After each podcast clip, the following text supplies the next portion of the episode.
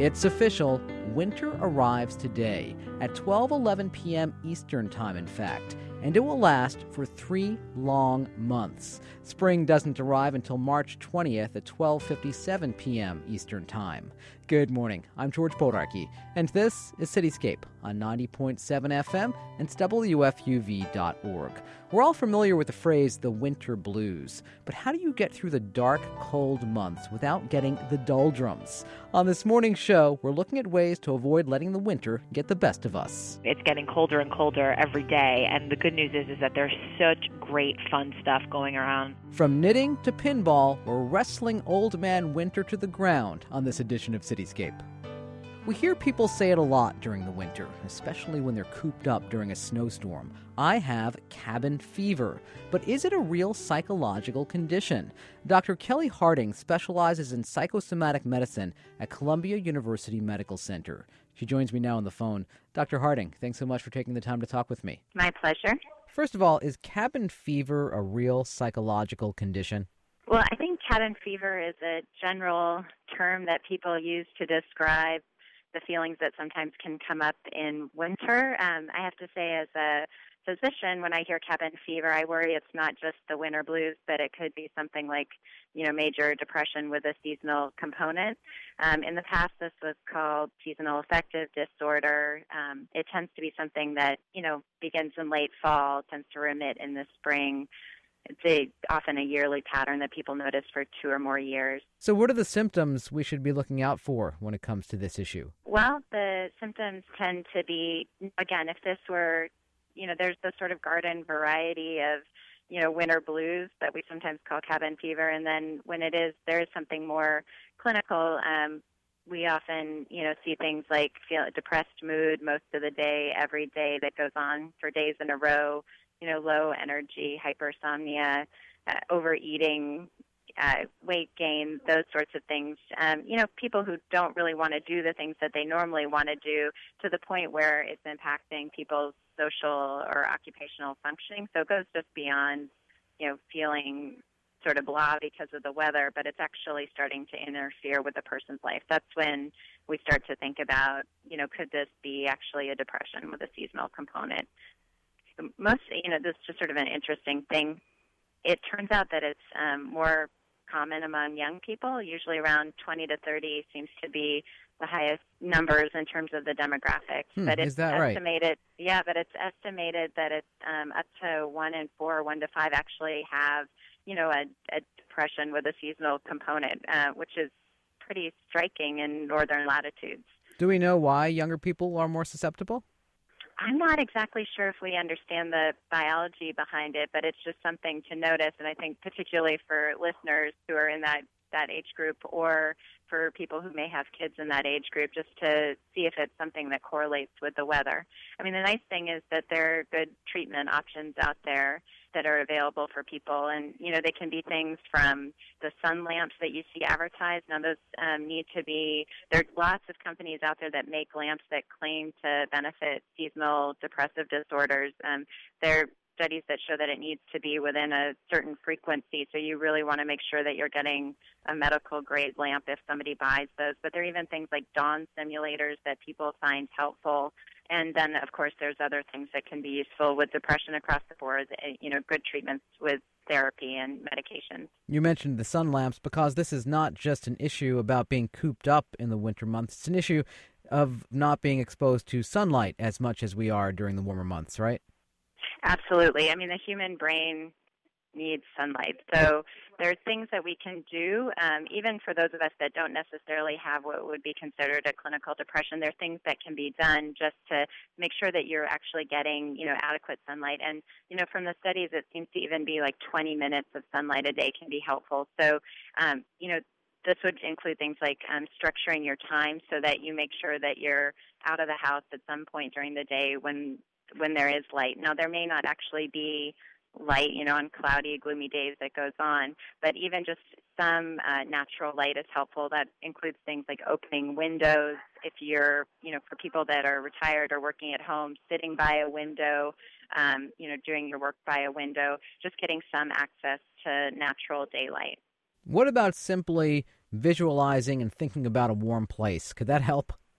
Oh, I'm so glad you asked this question. Actually, so um, one of my favorite studies is uh, was a Dutch study that showed that um, that thinking about vacation actually gives you a happiness boost, and it may actually be more beneficial than going on the vacation itself, which you know may be stressful in its own way.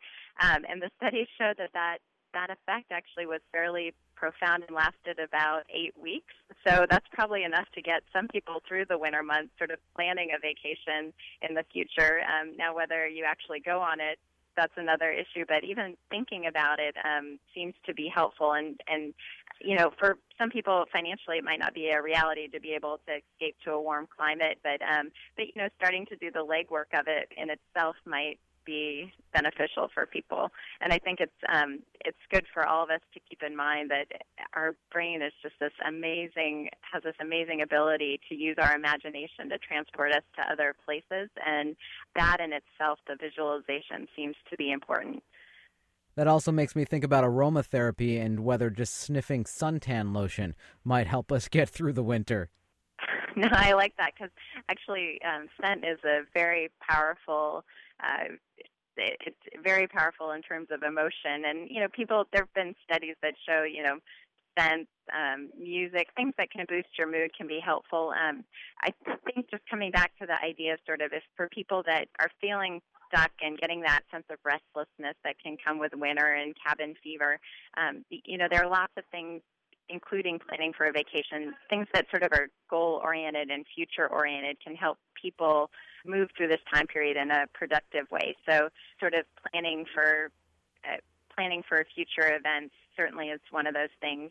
Um, the other thing is for some people, you know, just back to this idea of getting some sun. If you you know if you can't beat them, join them, kind of thing. Uh, for instance, um, I know myself when I moved to a much colder climate, climate someone gave me the the advice to embrace the snow, and I have to say it's very helpful. And the studies sort of back that up. If you can, you know, take on a winter sport, you know, go outside and build a snowman, do things to actually participate in the weather. That not only um, is helpful for diminishing restlessness, but it actually gets you out and it gets you social, which is another way to try to get through this time period. You mentioned that younger people tend to be more susceptible to seasonal affective disorder, but do you know whether men or women are more susceptible? Well, like depression in general, it seems to be more women heavy, but men are also affected, but not to the same degree probably as women. You know, just uh, this conversation is reminding me of something that um, that I, I saw this study that I thought might also be helpful for people with cabin fever that apparently plants and indoor plants um, can be um, can boost levels of happiness and reduce stress, which I thought was really interesting. It's sort of this idea in winter of bringing the outside in as mm-hmm. much as possible. So, um, you know, so if you have a green thumb, this is a perfect time of year to to cultivate those plants. We talked about the symptoms, but really let's get to the bottom of this for someone who might be listening and, you know, feeling like, okay, I feel a little bit of the winter blues, but how do they know it might not just be the winter blues and maybe they need to take a step and seek some professional help? Absolutely. So, so anytime that someone's thoughts start to turn towards that life isn't worth living, then it's definitely time to seek help. We're fortunate to live in a city with very good mental health services that are out there, and absolutely that's the time to come. They can either, you know, try to call and make a referral or, you know, if if things are so bad, they can also come to the emergency room as well. All right. Dr. Kelly Harding, thank you so much for your time. My pleasure. That was Dr. Kelly Harding. She specializes in psychosomatic medicine at Columbia University Medical Center. As Dr. Harding mentioned, there are a number of ways to get your mind off the cold. We here at Cityscape took it upon ourselves to search out a few things you might or might not have thought about as winter pastimes, like pinball. A new pinball machine showroom in Manhattan allows visitors to play as much pinball as they want for a flat rate. Cityscape producer Veronica Volk checked it out and talked with the owners and pinball enthusiasts. My name is Steve Epstein. I'm one of the owners of uh, Modern Pinball NYC. I was a six year old child. My father managed an amusement arcade in Newark, New Jersey. Used to bring me into on Sundays, and I used to play as a kid. Used to bring a milk crate out, used to put me on top of it, and for some reason I had a good uh, ability to play pinball even as a young child. So actually, that experience really melded itself to a very positive uh, type of experience, and that's what got me uh, very excited about and interested in playing pinball. Later on, uh, my dad uh, bought a, um, an amusement arcade on 52nd and Broadway in 1961 called the Broadway Arcade.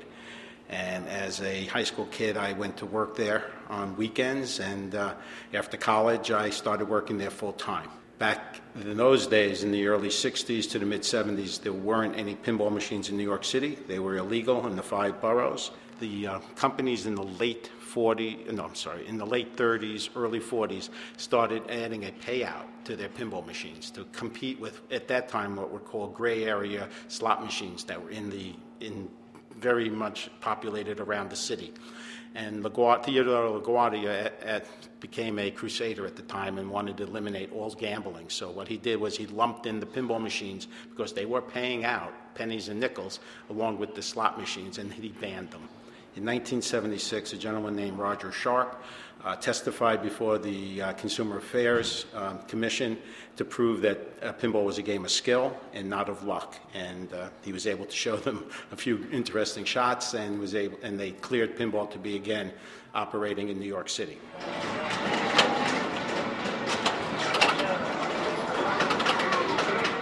We are very lucky in the sense that this space, which is on uh, 26th Street and 3rd Avenue, has a huge demographic of older people and very young people and a lot of people in between. We have a lot of college dorms and uh, Baruch colleges nearby. We have a lot of young adults with uh, just getting out of school, and we have a lot of young families with a lot of young kids. So we're really attracting a whole new group of people, which was really the reason we located here to the experience of playing pinball. Pinball is it's sort of life. I mean, it, it has really opened many doors for me. It is, uh, I have been able to uh, create uh, competitive pinball with my friend Roger, uh, which is now going great guns in, in, in, around the country and the world. Uh, that's very satisfying. Uh, it's been an integral part of my life. It has brought me many, many, many very good experiences, plus five or six incredibly close friends.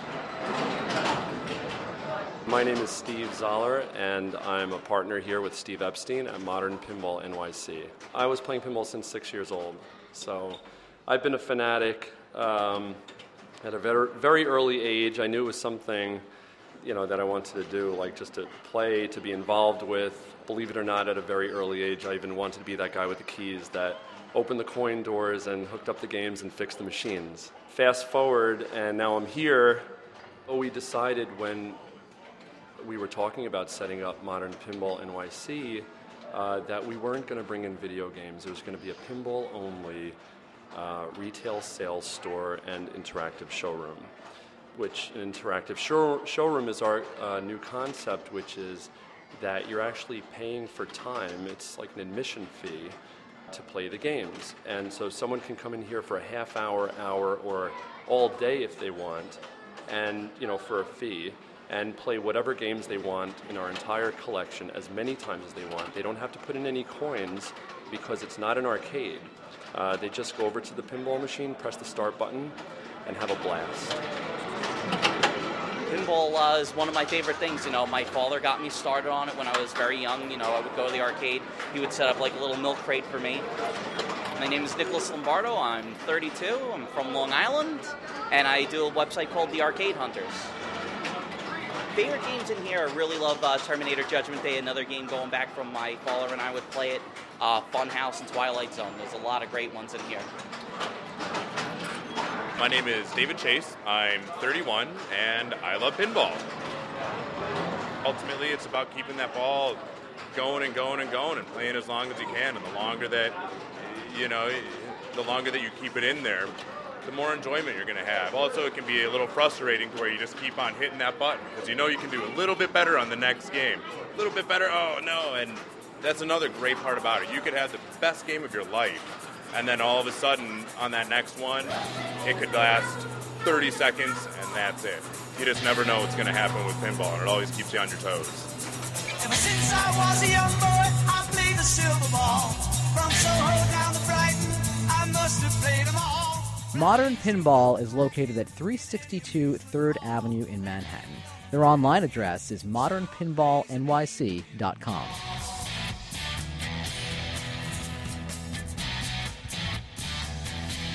Pinball is a classic game that could help you beat the winter doldrums. But if you're looking for something even more traditional, you might want to try your hand, or both hands for that matter, at knitting. The Lion Brand Yarn Studio in Manhattan offers knitting classes. I recently checked out one of their offerings. You've got your working yarn coming off uh-huh. the left tip of the needle. My name is Gretchen Fancher, and I am the studio director of Lion Brand Yarn Studio. I had a baby about 15 years ago, 14, something like that, and started knitting then and really stuck with it at that point. When you finish knitting a row, this is where your working yarn is, right? So you want to slide it to the other end. I realized So that um, while I first was pregnant at some point that he- neither of his grandmothers were going to knit for him, and somebody had to. and I really had loved knitting. I had put it down for a while at that point, and I thought um, it was time to pick it back up again. I'd knit and knit. I love knitting because I can choose my projects according to how difficult I need them to be. So if I'm really busy and stressed out and have a lot going on in my life and I just want something that's going to be simple and relaxing to do, I can pick a really simple project.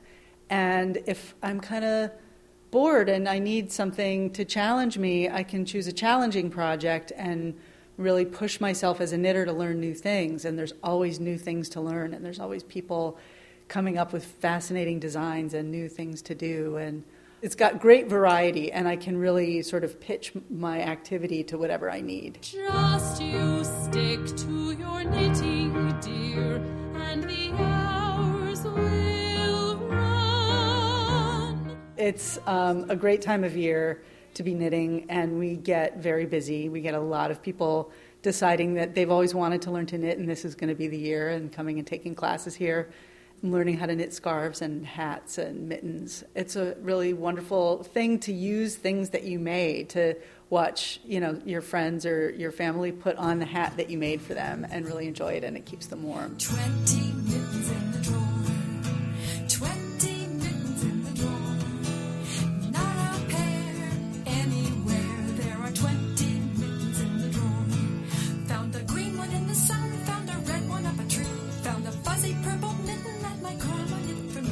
We have everything from absolute beginner knitting and crochet, weaving, dyeing, felting classes, so you don't have to have any prior experience with any of those skills to take the classes. And then we have master classes with authors and designers who come and teach classes here. So from beginning to really advanced classes.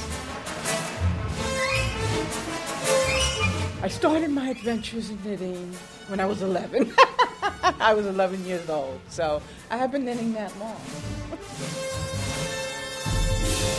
it's like taking this ball, and miraculously, this ball becomes a hat, a scarf, a sweater. It becomes something out of nothing.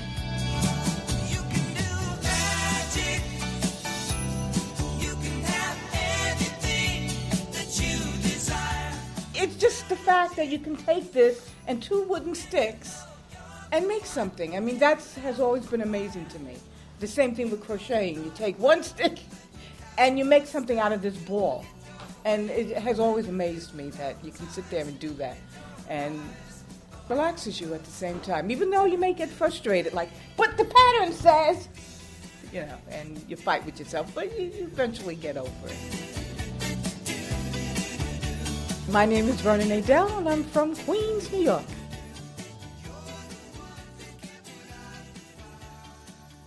It's an inexpensive leisure time activity that uh, is a great stress reliever. We even say it's the new yoga.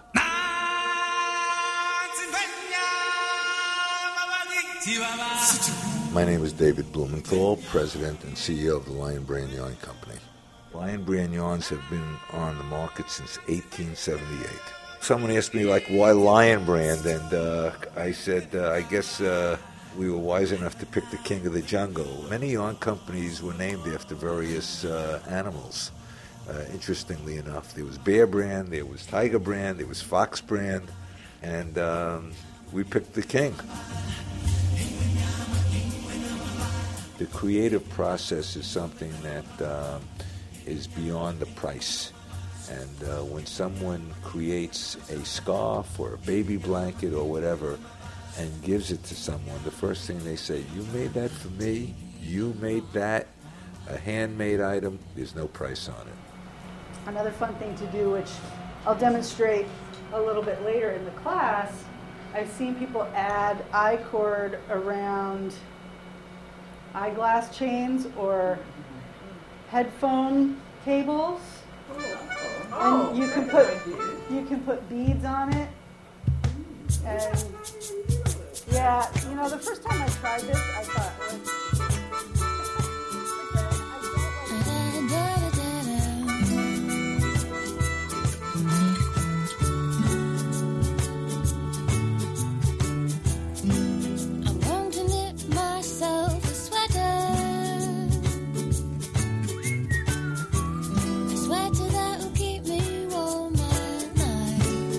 The Lion Brand Yarn Studio is located at West 15th Street between 5th and 6th Avenues in Manhattan. You can also find them online at lionbrandyarnstudio.com.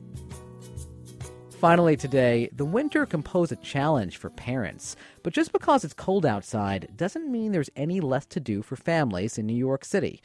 Enter Rory Halperin. She's the editor for Time Out New York Kids. Rory, thanks for taking the time. Of course. Thanks for having me. Now, I'm not sure if you know, but we pretty much called on you to save the day. Well, that's perfect. That's what Time Out New York and Time Out New York Kids is here for. Good, because it's winter, it's going to get colder outside, and we need you to help stop the spread of cabin fever.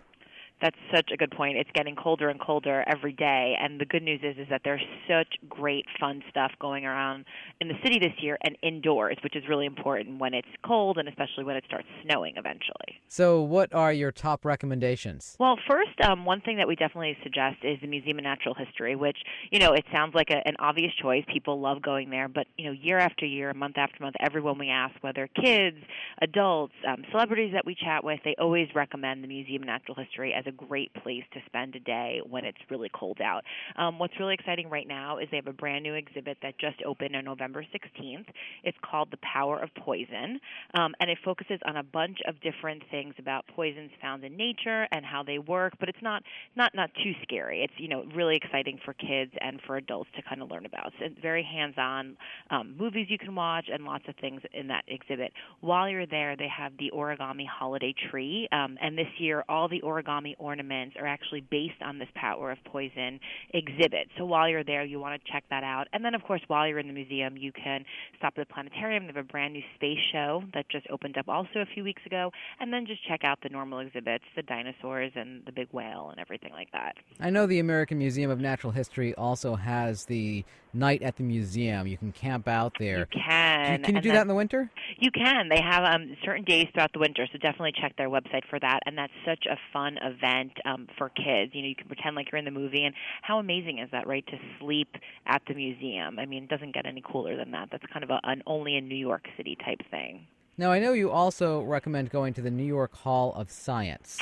Right. Now, the New York Hall of Science, um, you know, over in the Bronx is definitely a, a great place to, to spend the afternoon. There's tons of hands-on activities, tons of little things like that. But what's really great about it um, is that they have this brand new gingerbread lane, which has popped up, and it's a huge, huge area with all these gingerbread houses, and everything is made of gingerbread. So there's 152 gingerbread houses, 65 trees, four cable cars, five train cars, and they're made of approximately 500 pounds of gingerbread dough which is pretty impressive, right? um, 1,900 pounds of icing and 400 pounds of candy. Wow. And it's actually a contender for the Guinness World Record as largest gingerbread creation in the world. As it which- should be. As it should be, yeah. So that's going to be up through January 12th. And then on January 12th, the entire village is going to be dismantled and given away to the public on kind of a first come, first served basis. So if you want any of it, you should show up that day. Um, but there's also going to be throughout the month of December um, gingerbread building workshops and and different things like that while you're while you're at the museum, and that's just such a such a wonderful place to go. I would think for a lot of people, the New York Botanical Garden wouldn't be the first thing that comes to mind when thinking about what to do during the winter because a lot of it is outdoors, but you can do things indoors there you as well. You can, and that's so true. You know, people always think, oh, the botanical gardens is something that you would go to in the summer or spring. Um, but one of their most popular, popular activities is actually during the holiday season, and that's their holiday train show. Um, and that kicked off um, earlier in November, and it's around till January 12th. Um, and there's over 140 replicas of New York City landmarks um, made out of twigs and leaves and barks and plant parts, and, and pretty impressive to see. So you can see mini Radio City Christmas uh, Music Hall, the St. Patrick's Cathedral, the Brooklyn Bridge, and then there's little trains that kind of go throughout the entire set. So while that's so amazing to look at for kids, equally as exciting for adults to look at. And then throughout, again, you know, similar to the Gingerbread Lane, throughout the course of the exhibit, there's um, different workshops and different things that you can take part of. Now, isn't that also essentially in their hothouse, so it feels like 80 something degrees? is. It's in there. Yes, it's in the conservatory, so it won't be as cold in there as you would have hoped. Talking about holiday train shows, isn't there also a holiday train show at Grand Central? There is, and that one's really great. It's completely free. It's part of the Transit Museum, and they have a space within Grand Central. Um, and we really love that one. Like I said, it's free, which is always really nice. And Grand Central, um, as many people know, celebrated their 100th anniversary, their centennial this year. So this is kind of the end of the centennial year. So the um, the train show is even more exciting than ever. They have a limited edition Lionel model of Grand Central that's there, mini versions of city landmarks like the Brooklyn Bridge and the Empire State Building, you know, and kids and everyone just loves, you know, kind of roaming around Grand Central when you don't have to worry about taking the train. So you can check out that, check out the beauty of Grand Central while you're in there. We talked about Manhattan a little bit there with the American Museum of Natural Yep. History. We talked about the Bronx, but what's to do in Brooklyn?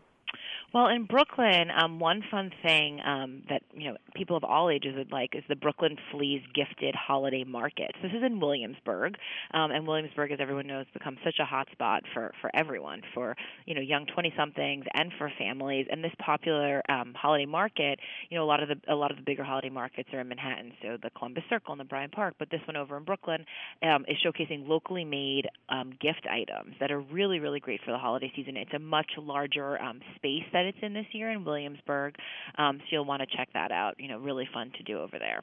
No question, a great thing to do during the winter months is go to the movies. What do you suggest when it comes to kids in the movies? That's great. Um, yeah, there's so many holiday movies. Frozen, um, which is Disney's big movie, um, and lots of big blockbusters, you know, coming to all the theaters. But what else is really nice is over at Film Forum, they've been having a Film Forum Junior series, and um, and we absolutely love it. They screen, you know, family-friendly silent movies and musicals and animated features and classic comedies. For December, they have uh, movies like Poor Little Rich Girl, Monkey Business, uh, Meet Me in St. Louis. So some classics that you can really share with your kids. For those not familiar with the Film Forum, where is that? So the Film Forum is downtown. It's on um, Houston Street. Okay. So, Rory, we talked about doing things indoors, but what about those who want to brave the elements and still spend time outdoors in the winter? Right, and that's the thing about New York City, right? Even though it's cold, there's still such great things to do outside if you bundle up properly. Um, this is the year of ice rinks. There's no shortage of new ice rinks um, that your family can try out. Um, McCarren Rink opened up a few weeks ago. It's been hugely popular. There's a new rink opening up at South Street Seaport. There's one at um, Brookfield Place, which is by the World Financial Center, and then Lakeside, um, which is a huge, huge project in Prospect Park, which is going to be opening December, another ice skating rink. Um, and then there's also, of course, all the ones that everyone loves. So um, ice skating rink in Bryant Park, in Central Park, at Rock Center. No question, kids love hot chocolate. Any recommendations for where to get a That's good hot true. chocolate? They do love hot chocolate. City Bakery always has great hot chocolate. Jacques Torres, um, you know, just so many places with really good hot chocolate. Rory, thank you so much for your time. Thank you. Stay warm. All right. Rory Halperin is the editor for Time Out New York Kids. And that's it for this week's Cityscape. Past episodes of the show are available in our archives at wfuv.org slash cityscape. You can like us on Facebook and follow us on Twitter for show updates and New York City tidbits. We're listed on both as WFUV Cityscape. I'm George Bodarky. My thanks to senior producer Maureen Chin and producers Alana Holbrook and Veronica Volk. Have a great weekend.